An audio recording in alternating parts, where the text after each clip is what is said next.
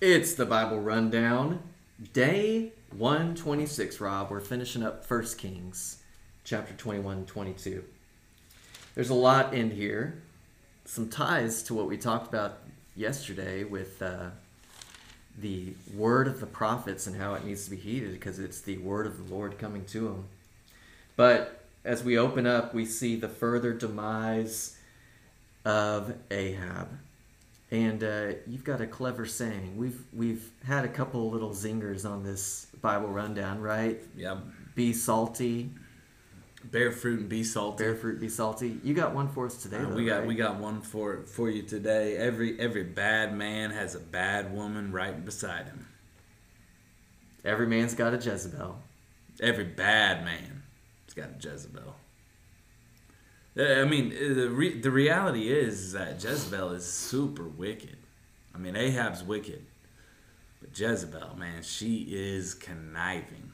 And in the story here, it's it's it's kind of the story of uh, coveting someone else's vineyard, Yeah, I could see that. and he's upset that he can't have something. I mean, this it almost sounds like your your two year old here. I'm I want that. I can't have it. Well, we'll just go and kill him for it.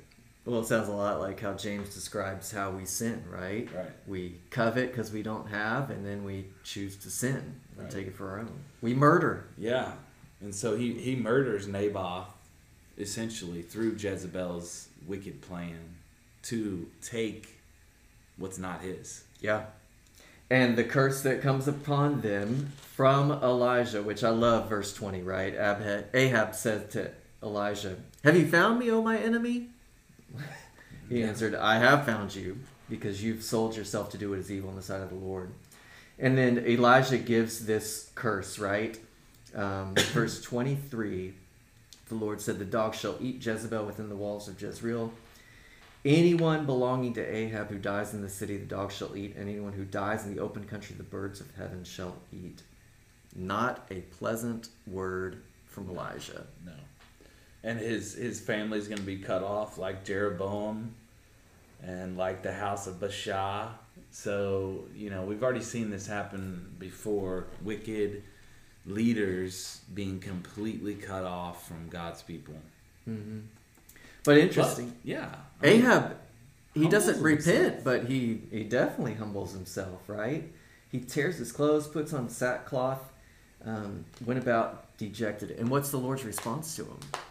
Because he's acted in this way, he won't bring it all upon him, but through his sons. mhm. So there is at least some reprieve that Right. the Lord gives to Ahab because of his remorse.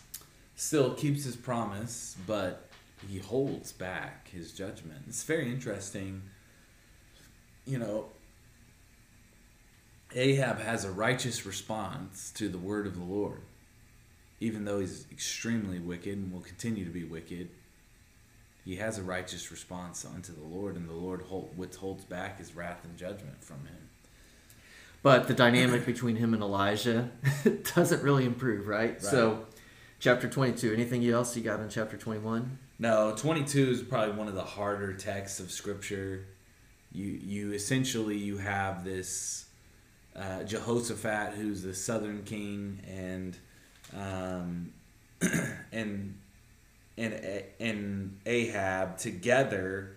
They're fighting together and they're wondering, well, shall we go up against the king of Syria? And they're like, well, let's let's ask the prophets. Let's let's inquire of the Lord. And the prophets say, yeah, you're gonna have the hand. And then Jehoshaphat's like, isn't there another prophet here? And Ahab's like, yeah, but he never gives us good advice. And so he's like, I never talked to him. He's like, well, we should inquire of him. And then he comes and he he gives a false a false prophecy. Why do you think he does that? and and it's interesting and then they see right through it and they're like no you you need to actually tell us what the word of the lord gives to us and then he finally gives the word that um, that's not good against them and so i don't know I, I think it's interesting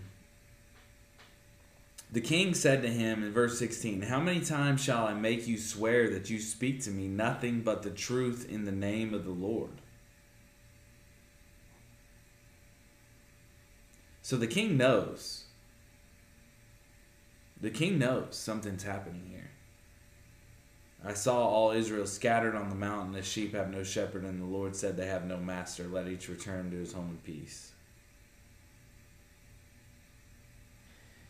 Well, and then Micaiah, this prophet, gives a very interesting description. It sounds an awful lot like Job Right. and Isaiah chapter 6, Sure. right? Verse 19. I saw the Lord sitting on his throne, all the hosts of heaven standing beside him on his right hand and on his left. And the Lord said, Who will entice Ahab that he may go up and fall at Ramoth Gilead?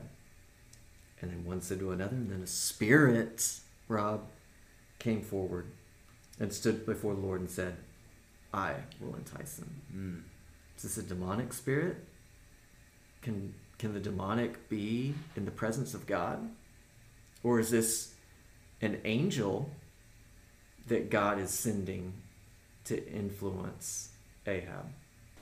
Well, one of the first things, David, that we have to discuss here is God's method for providing his word to Ahab.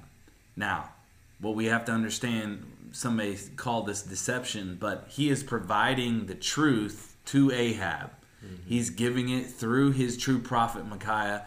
I think the 400 prophets here that are gathered are to kind of relate to the 400 prophets that were in the time of Baal when uh, Elijah and then had the power encounter Yeah. on Mount Carmel. So the 400 prophets, not necessarily the good dudes. Right. And Jehoshaphat sees through those false prophets and is like, hey, give us a, a true prophet.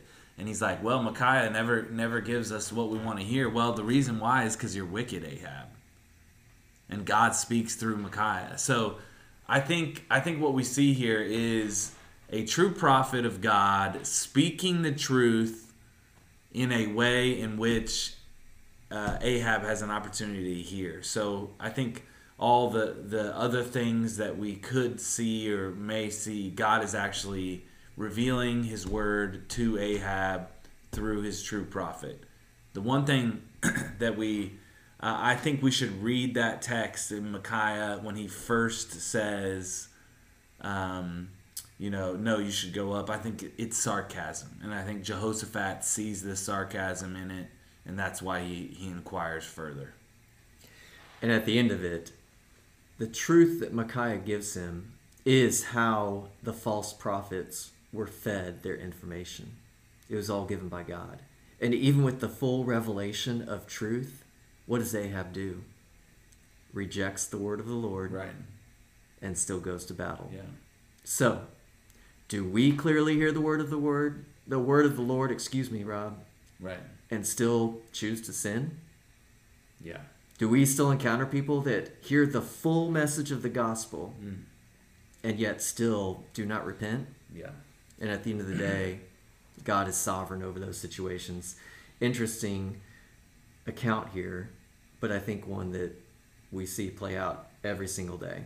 And Zedekiah strikes uh, the true prophet of God in the face. Won't be the last time that happens. No. And I think Micaiah is a, a true hero for us. Why?